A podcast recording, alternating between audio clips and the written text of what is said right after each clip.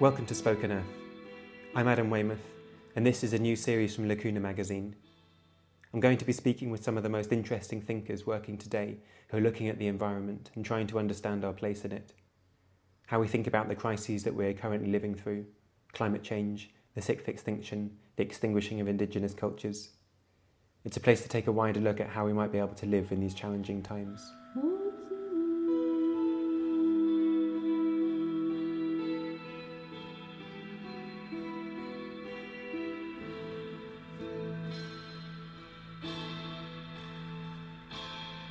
Today, I'm speaking with Alastair McIntosh, a Scottish writer, academic, and activist.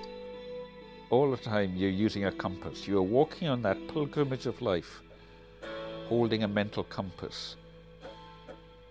And the needle that points north asks a question. And that question is Does it give life?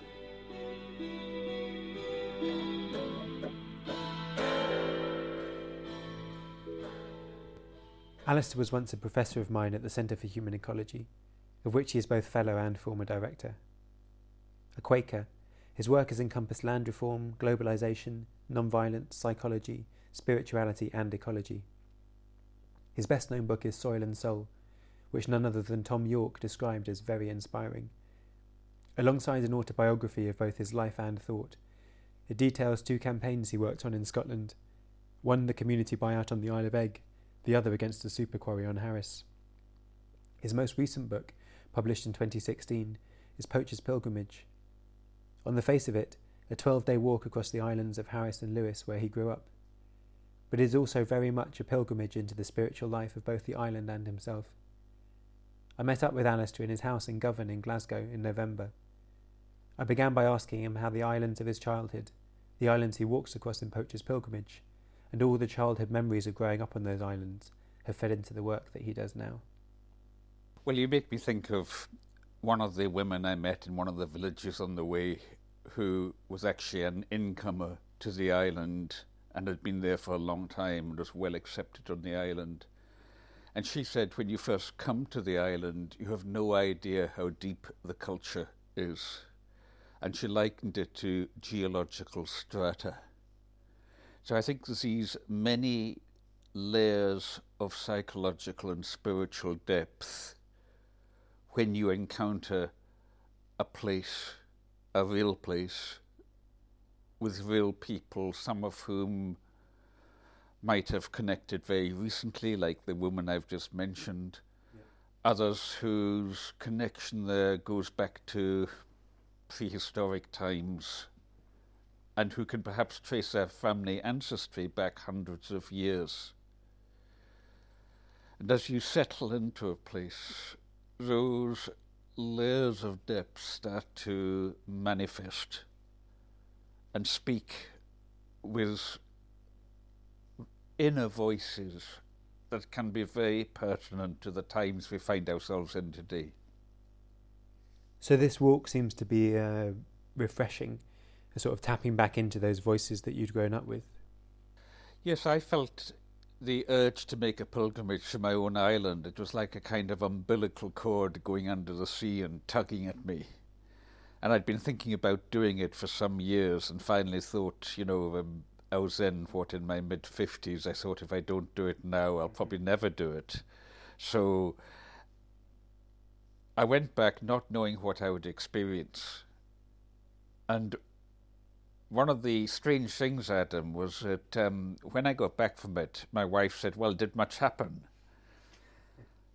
Have you, are you going to write a book about it?" And I said, "No, I don't think so. You know, it's just just walking through the island." Yeah. And then gradually, as it settled, it was like these depth charges going off. As I started to realize what I had actually experienced and how deeply it wove together. So there was never a redundant incident. There wasn't a single meeting with somebody on the road or reflection during the four days I was entirely alone without meeting anybody, going through the mountains and camping out wild, of course. There was nothing wasted. There was nothing that when I eventually, over the course of seven years of writing Poacher's Pilgrimage, came to draw it all together, could really have been cut out. You live in Glasgow now, but you grew up in Lewis. And at least from reading this book, it feels like that is the land that's moved you to do the work that you do. Absolutely, and not just the land, but the people of the land. That I was raised in a community of place I live now in Govan, which is the shipbuilding, largely former shipbuilding area of Glasgow, a hard, hard pressed area of Glasgow, as many of your listeners will know from the BBC series Rab C. Nesbitt. And this too is a community of place. A community of place, I would say, is any place where a significant portion of the people living in it feel that the place itself really matters. It is geographically constellated. It is more than just a community of interests. It is geographical and even geological community, and so connects us very deeply back through time, and raises in us questions of our own relationship to time our own relationship to eternity, which is a large part of the spiritual journey that I'm on in Poacher's Pilgrimage. So, as well as the human life on the island, you discuss the wild a lot as well. Those four days that you're camping out and see no one. There's a place where you write about the fairies. You talk about that ever present part of the island's myths uh, the, the, fairies of the, the, wilderness personified. And I'm interested that in that I think from, from having been in Alaska recently that and and there's this idea of a real fetishization of wilderness in Alaska that that wilderness experience, and I, I suppose I've come to see wilderness in one way as quite a problematic thing. And, and it's kind of the same in Scotland as we think of the Highlands as being wild, but that's because we're blind to the clearances and the history that should be there. Not to mention that there's no trees anymore. And we also here have what we think of these very diminishing wildernesses now. But you in the book seem to write about wilderness in quite a different way. Well, I have no hesitation in referring to remote areas that have been humanly modified mainly by grazing patterns as wilderness, but I think I'm coming at it from that Gaelic sense that I Gaelic cultural sense that I discuss in the book where it's more about inner experience. It's more about spaces of the mind and what can happen to the mind in certain spaces. And you see, the reason this is so strong in the culture that I was raised in is because we would spend a lot of time alone, or maybe with just one other person or the dog, out after sheep, cutting peats, fishing, that kind of stuff. Solitude was something we were not afraid of, and people would often seek out. You'll have stories of people going down to the sea and when there's a storm on, singing the psalms at top of their voices, where the sounds of the waves will prevent themselves from being embarrassed by being heard back in the village and so on. But that kind of stuff. I to the hills will lift mine eyes, that sense of going to the hills and communing with your God or however else you would want to understand spiritual reality. Mm. And of course, this is something that, you know, our pagan friends, of whom you and I have many, can also connect with because that's what they do. I think one of the richnesses of finding it in my own culture is that it's also experienced as a very human thing. The way that I quote what an, a man from Scalpay, a mariner from Scalpay, told me of his mother's generation, how they had praying points out in the moors, places where they would go to when they wanted to pray, and how when the fishing boats were out in the time before VHF radio and sat nav and all the rest of it. And it was a wild night. The women would sometimes go to these places and pray for the safety of their men. And what that does is it takes, you know, you're, in a way you're going into wilderness, but also in a way that has a very human connection. And you're walking on that edge, you're doing that shamanic thing of one foot in this world, one foot in the other world. You're walking on the edge between the known and the unknown, between the outer life and the inner life. And faerie is one of the ways in which the mysteries of that inner life, the depths of the individual and collective unconscious, is given representation in mythology and folklore. And hence, in the book, I tell a number of traditional fairy stories, but they are rich with archetypal meaning. Um, they are mind blowing stories. These things are de- depth charge. You think, oh, that's a that's a very you know um, folksy sort of tale, good one for the kids, but actually it then starts going off, and you realise that these things are part of the what some people would call the technology of the unconscious.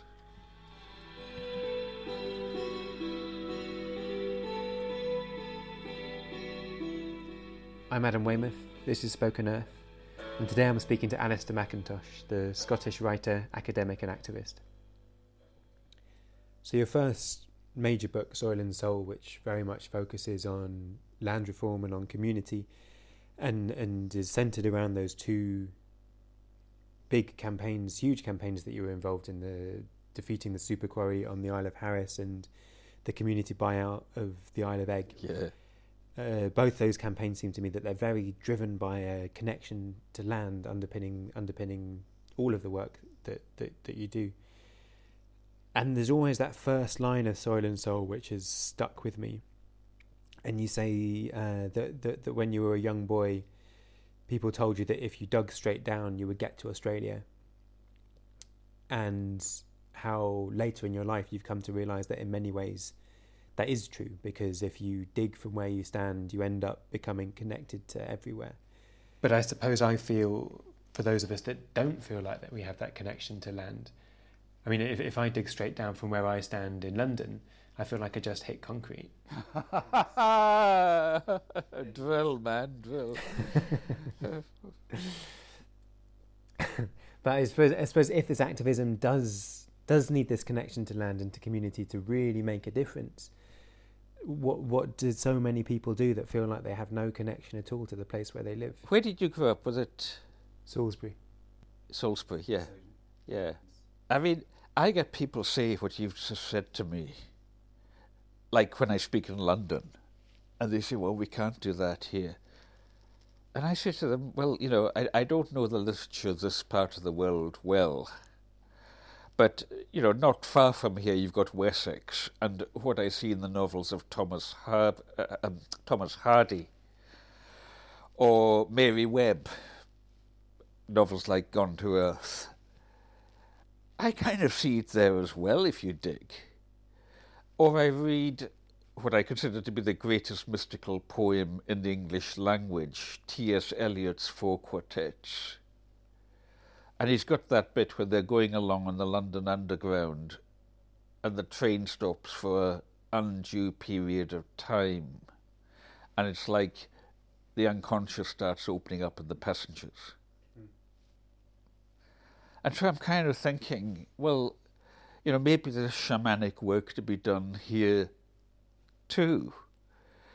It's easier where I come from because the tradition I would have to say he's still alive because every time I go back, I have this kind of conversation with friends on the island. And we all say, well, you know, the people who experiencing that, they're all dying off now. So and so was buried just the other day. And then we look around at each other, and what I say to them is, well, you know, it will die off if we don't continue it. But I also think that in these other places too, you can develop deep meanings place. You know, I draw a lot on Christian tradition, and I'm a Quaker, And the big thing that we focus in on on the Quakers is the idea that the Spirit comes alive in us and moves us. Whatever you want to call it, the Spirit of life, the Spirit of love made manifest, the Holy Spirit. It comes alive and recreates us in community with one another if we create openings for it. That kind of thing really excites me. Mm. We've been doing that in Scotland with modern Scottish land reform and the way in which you know we've drawn on the work of poets like Kenneth White with his geopoetics. Yeah. But it can be done elsewhere, but people need the courage and encouragement to do that. Mm. You see, I've been hugely helped in my work by having tradition bearers quite literally. I think, you know, sitting one day in the seat that I am in now and an old Gaelic speaking woman across from me and basically saying to me, You must stand in the ground you're standing in. The bardic ground. She said, You are a bard, Alastair. You must stand in that ground. It was while I was writing Poacher's Pilgrimage and I was being hesitant about saying some of the things I was saying.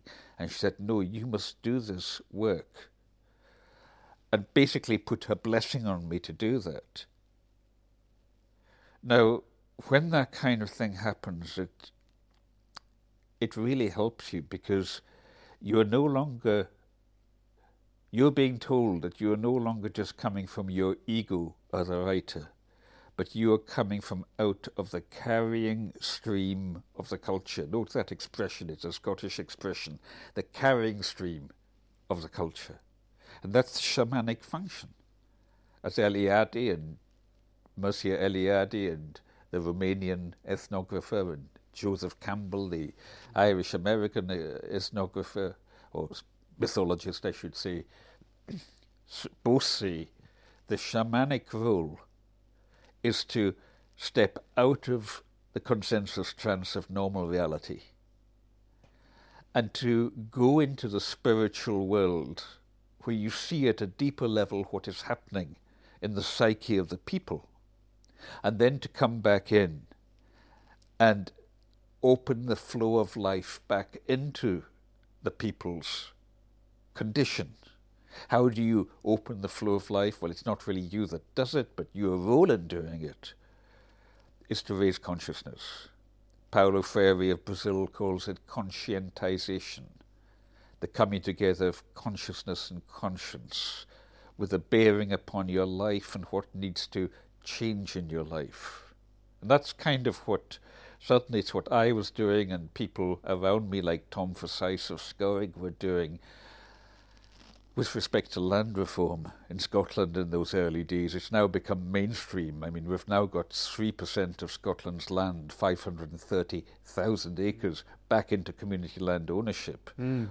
But, but, but it's, it's mainstream in Scotland, but in England it's still, no one talks about it, no one thinks about it and, and land reform seems so much more important than just the land reform. Exactly. that connection, that opening up of the connection to the land, it feels like it's feeding so much more than that.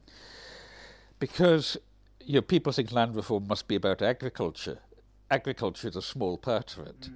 Land reform, you know, the main drivers of land reform, uh, socially affordable housing. So communities then control the ability to have rented property in the hands of democratically elected community oversight. Um, entrepreneurship, small businesses, and what have you that can be gotten going, like you see in all of these Scottish land reform contexts. Um, renewable energy, very often, um, small scale hydro and wind power, which can make massive contribution to the revenues of a community group. And then the biggest one of all is the empowerment that comes from it. That when you see people, you know, when I go up to um, the islands and I see people coming back because they are able to live in a place they couldn't previously live because of landlordism, but they've now got a low cost housing plot or rental accommodation, and there's now a matrix of little jobs that they can make a living out of.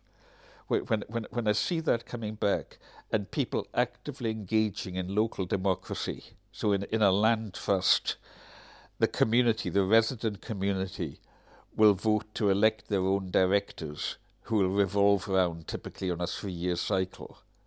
And so, if you don't like the way it's running, then stand for election and get yourself elected. And that brings huge empowerment into the place. Um, it gives opportunities to the young that are completely missing otherwise.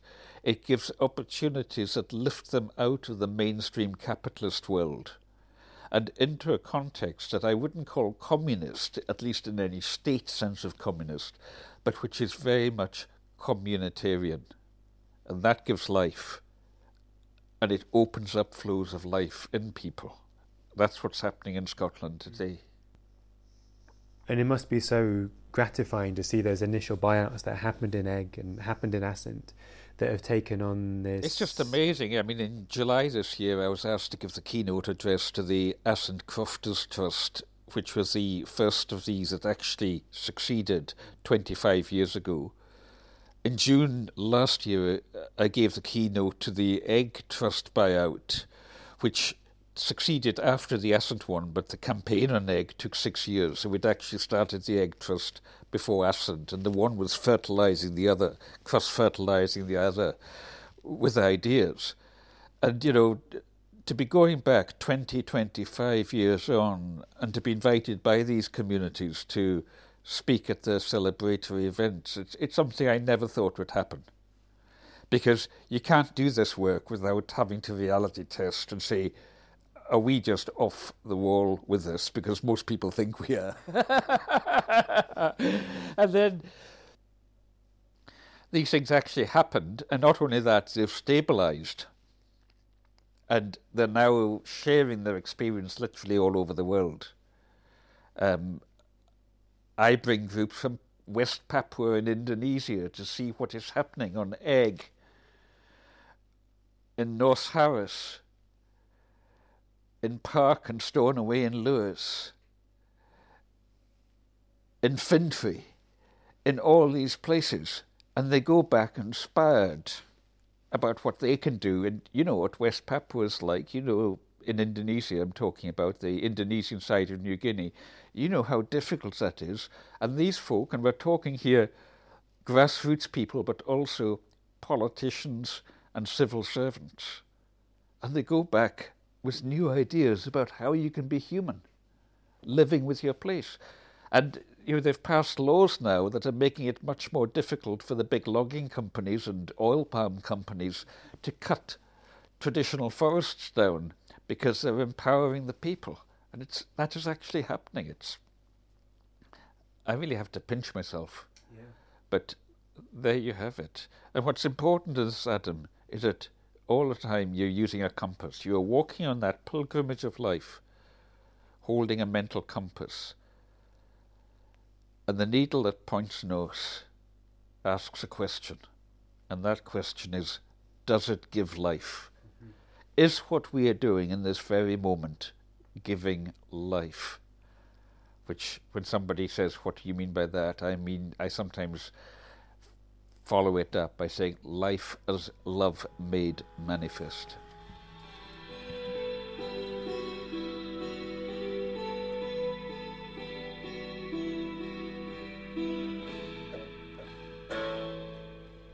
I'm Adam Weymouth. This is Spoken Earth, and today I'm in conversation with Alastair McIntosh, the writer, academic, and activist. A lot of Alastair's writing draws on the old bardic traditions and the poets of Scotland and here he is telling me about the great Scottish folklorist Hamish Henderson. Hamish's work as an ethnographer was collecting songs and poems from people who were often just not recognised in Scottish society, especially the traveller community, what in England you might call the gypsy traveller community, except the term gypsy generally wouldn't be used here in Scotland. And these people have often been treated appallingly. They, ha- they have been treated appallingly in history and still mm. prejudice against them. But they're the people that carry the deep culture. They've held on to the songs around their campfires that have been lost elsewhere. So Hamish did his collecting amongst those and found this deep genuineness that their persecutors lacked. And he came out with this expression that it is hard for the non genuine person to believe that the genuine person actually exists. Which I think is very true. And you talking about that compass before. But to bring it back to activism and to bring it back to people making change, we obviously know there's a huge amount of cynicism and a huge amount of burnout. And, and there's a huge amount of stress as well. The report that came out this week, the WWF report about 60% of mammals and birds have gone extinct since 1970 and, and the report last week that we have 12 years to stop climate change. But then to try and have this grounded spiritual approach to making change feels. Well, that's where, you know, I, I've mentioned the power of Christian insight, but there's also great power in the Buddhist insight that all life entails suffering. Mm-hmm. And that a helpful attitude to that is to wake up to suffering and its causes in attachment, in clinging, in holding on to things. And with that, to do what I call planetary hospice work. So you or I are not going to be able to greatly change the extinction rate. But what we can do is we can work in ways that hold the consciousness of what is happening and use that to encourage change in how we are human. So I would give, you know, from my own work, land reform as a major example of change happening in Scotland. Mm-hmm.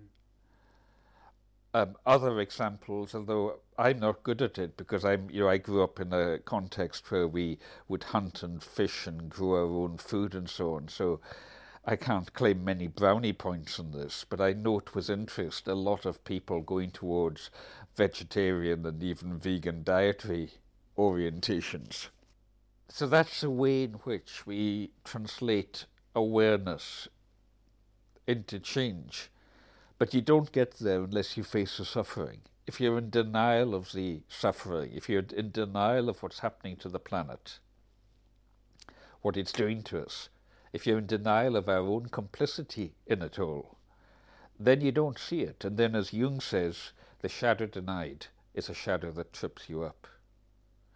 So, the way that I see present times is that the outer work on issues like climate change and loss of biodiversity needs to be complemented with inner psychological and even spiritual work so that we develop the strength to carry what is being presented to us.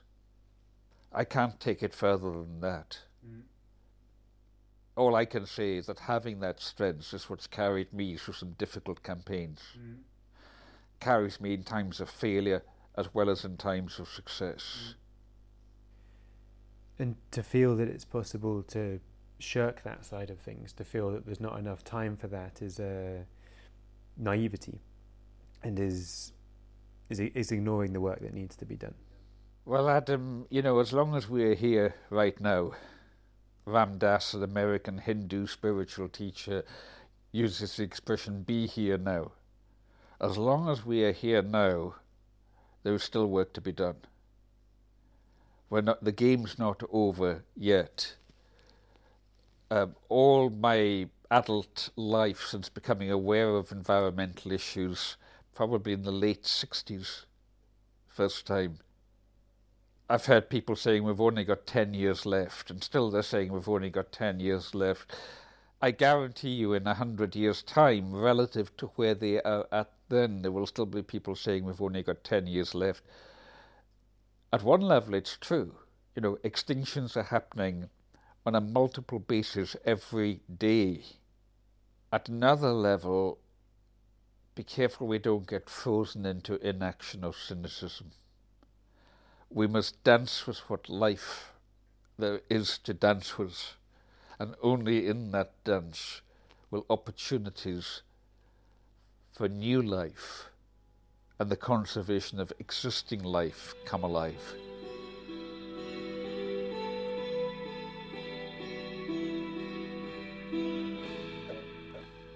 I'm Adam Weymouth, and this is Spoken Earth.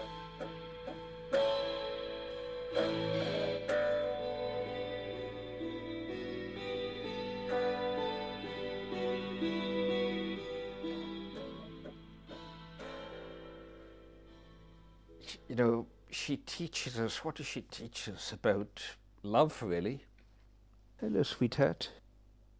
Uh, this is our stray cat, Mabel, who turned up. An old woman said to me just after she came, look at her giving me a rub.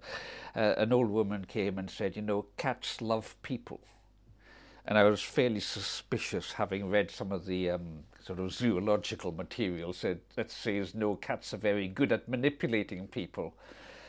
And I look at her and I kind of think, well, you know, her manipulation in terms of, you know, chumming up because she's probably thinking it's time I fed her or something, it's no different from what we do. Mm-hmm. So we can learn a lot about ourselves through that.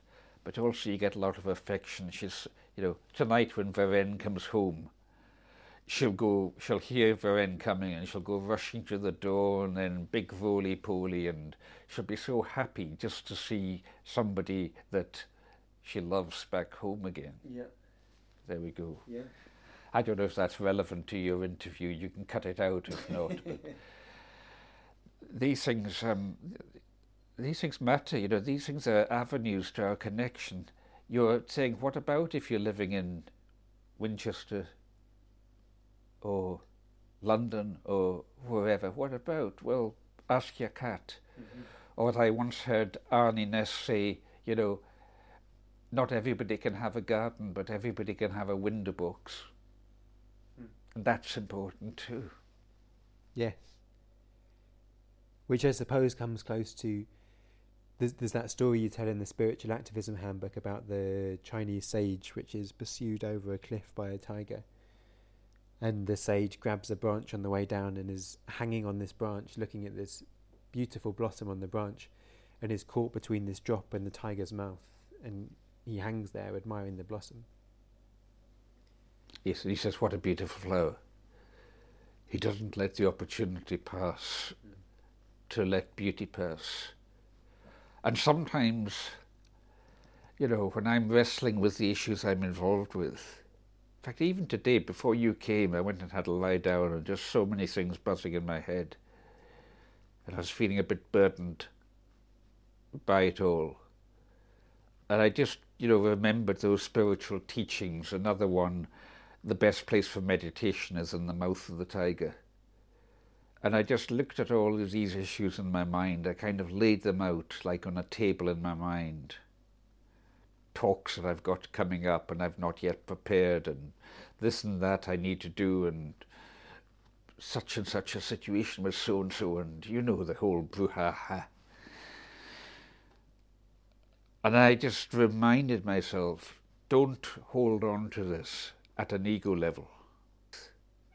Let go into the depths. That's the cat giving a meow. Um, let go into the depths. This is bigger than just your work or my work. This is the work of the unfolding of the Dharma, the movement of the Tao, the working of the Holy Spirit beautiful. Mm. You see, let it go.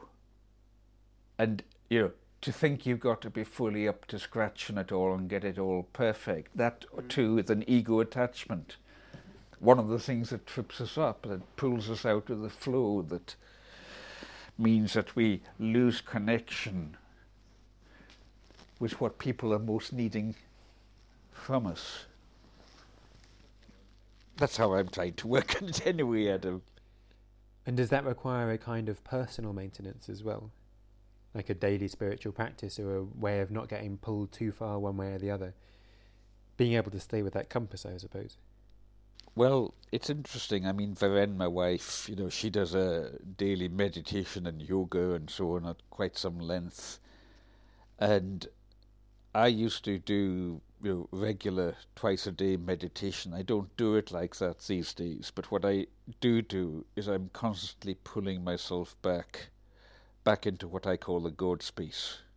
You know, have I forgotten myself with respect to being in the God space? Be still and know that I am God.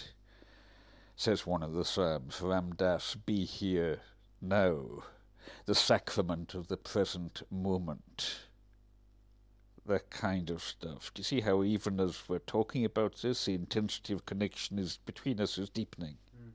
You can see it in the, uh, the people won't hear it, but the, you can see it in the eye contact. You see it, these things pull you back onto that compass directed path. Does it give life?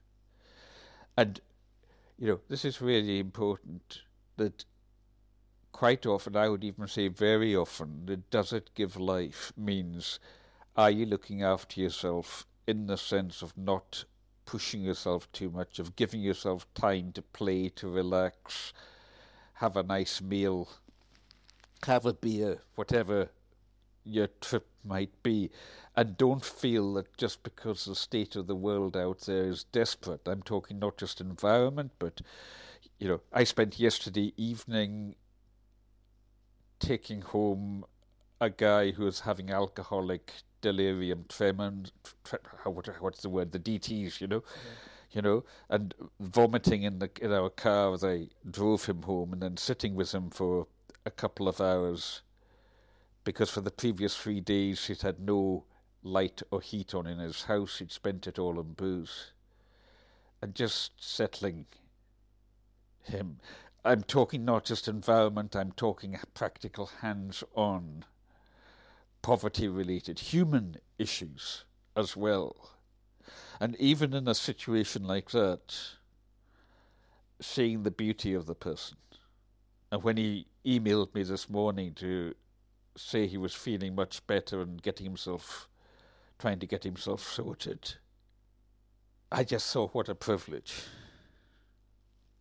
what a grounding.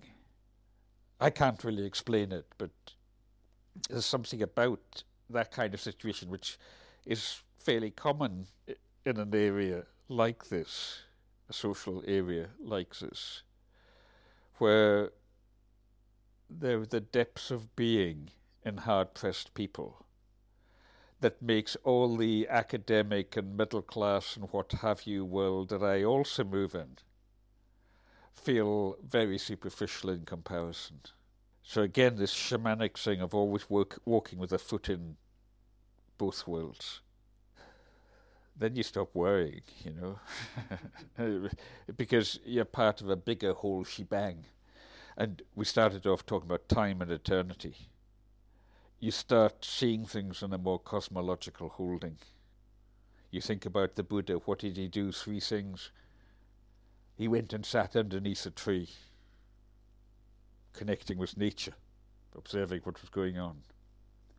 He received enlightenment, connecting with consciousness. And then what did he do? He went out and formed the noble Sangha, the spiritual community. I love that. And I, I wanted to come on to talk about spiritual activism, which is something that you've taught and written so much about. And perhaps you could begin by elaborating a little bit more on that idea of what spiritual activism is.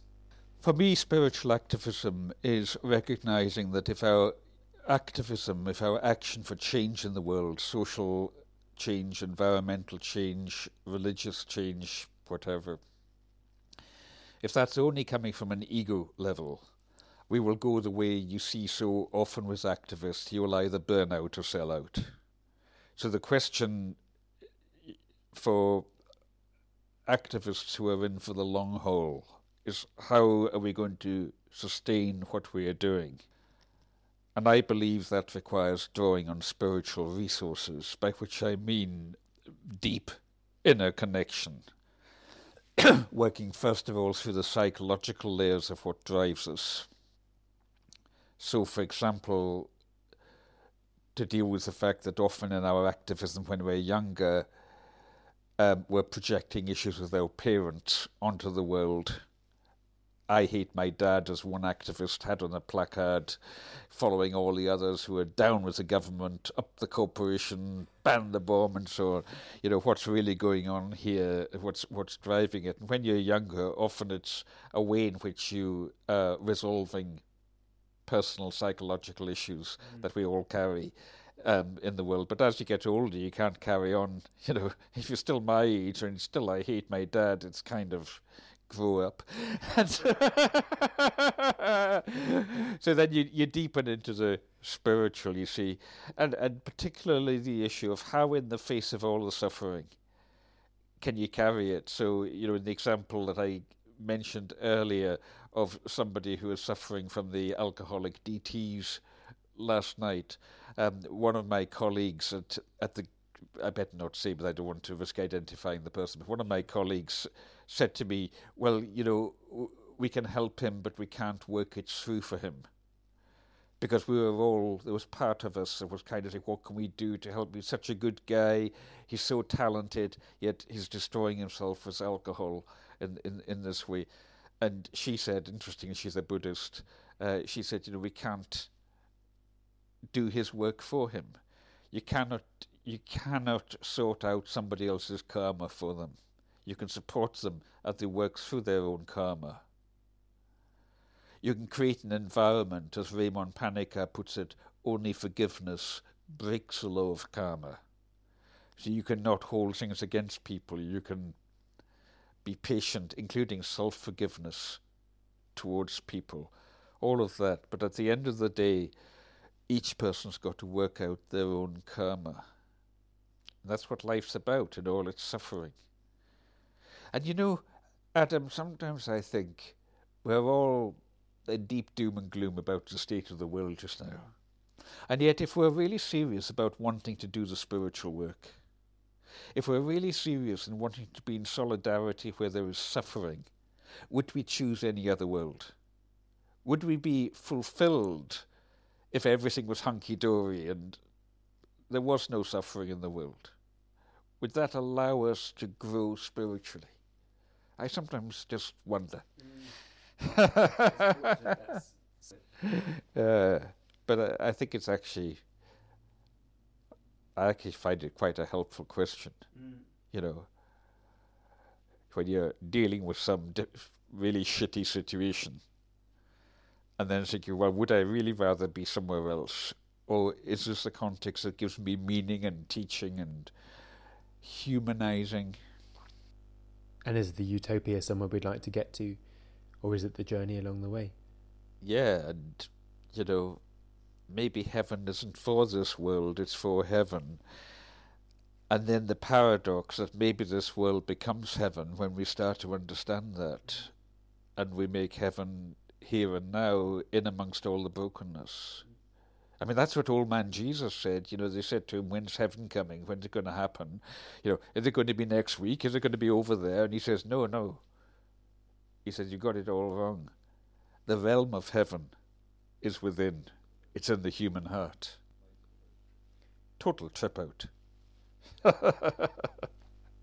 and that really is what a pilgrimage is all about as well. That's what the pilgrimage of life is about because the destination is very much just the framework for the journey.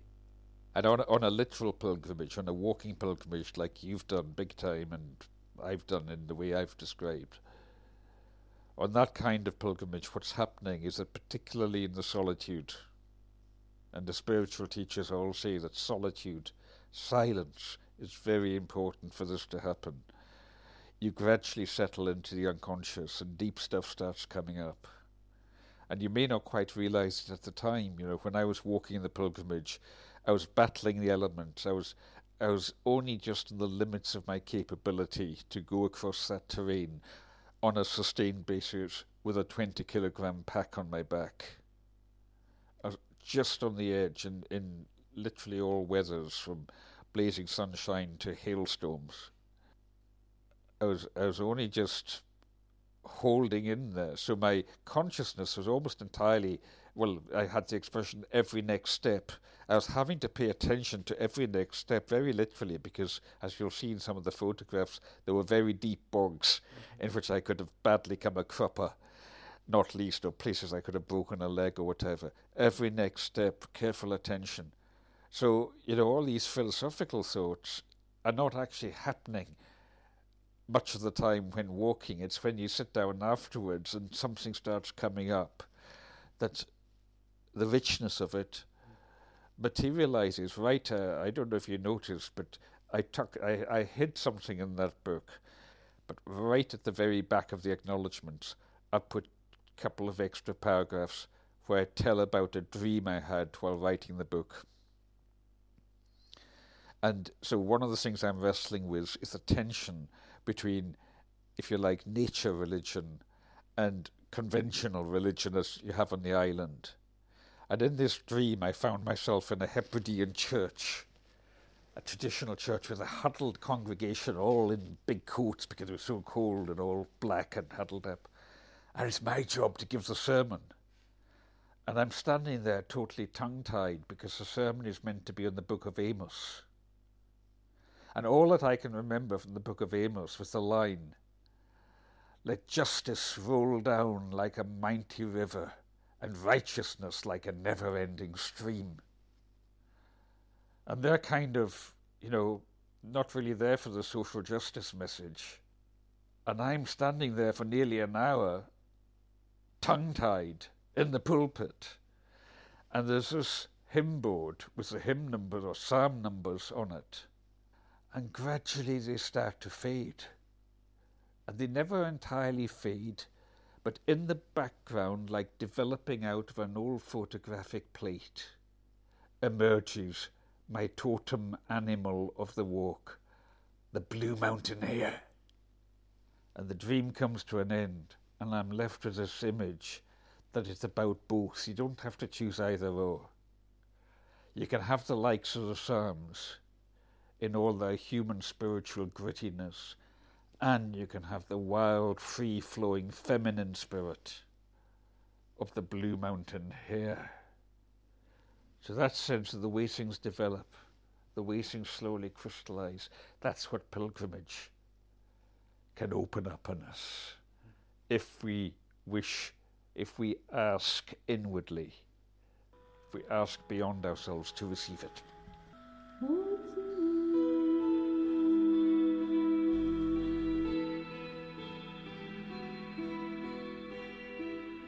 You've been listening to Spoken Earth, a Lacuna magazine production. Edited and produced by Uli Matson, music by Uli Matson, performed along with Ben O'Connor and Amir Shoat. Thanks for listening.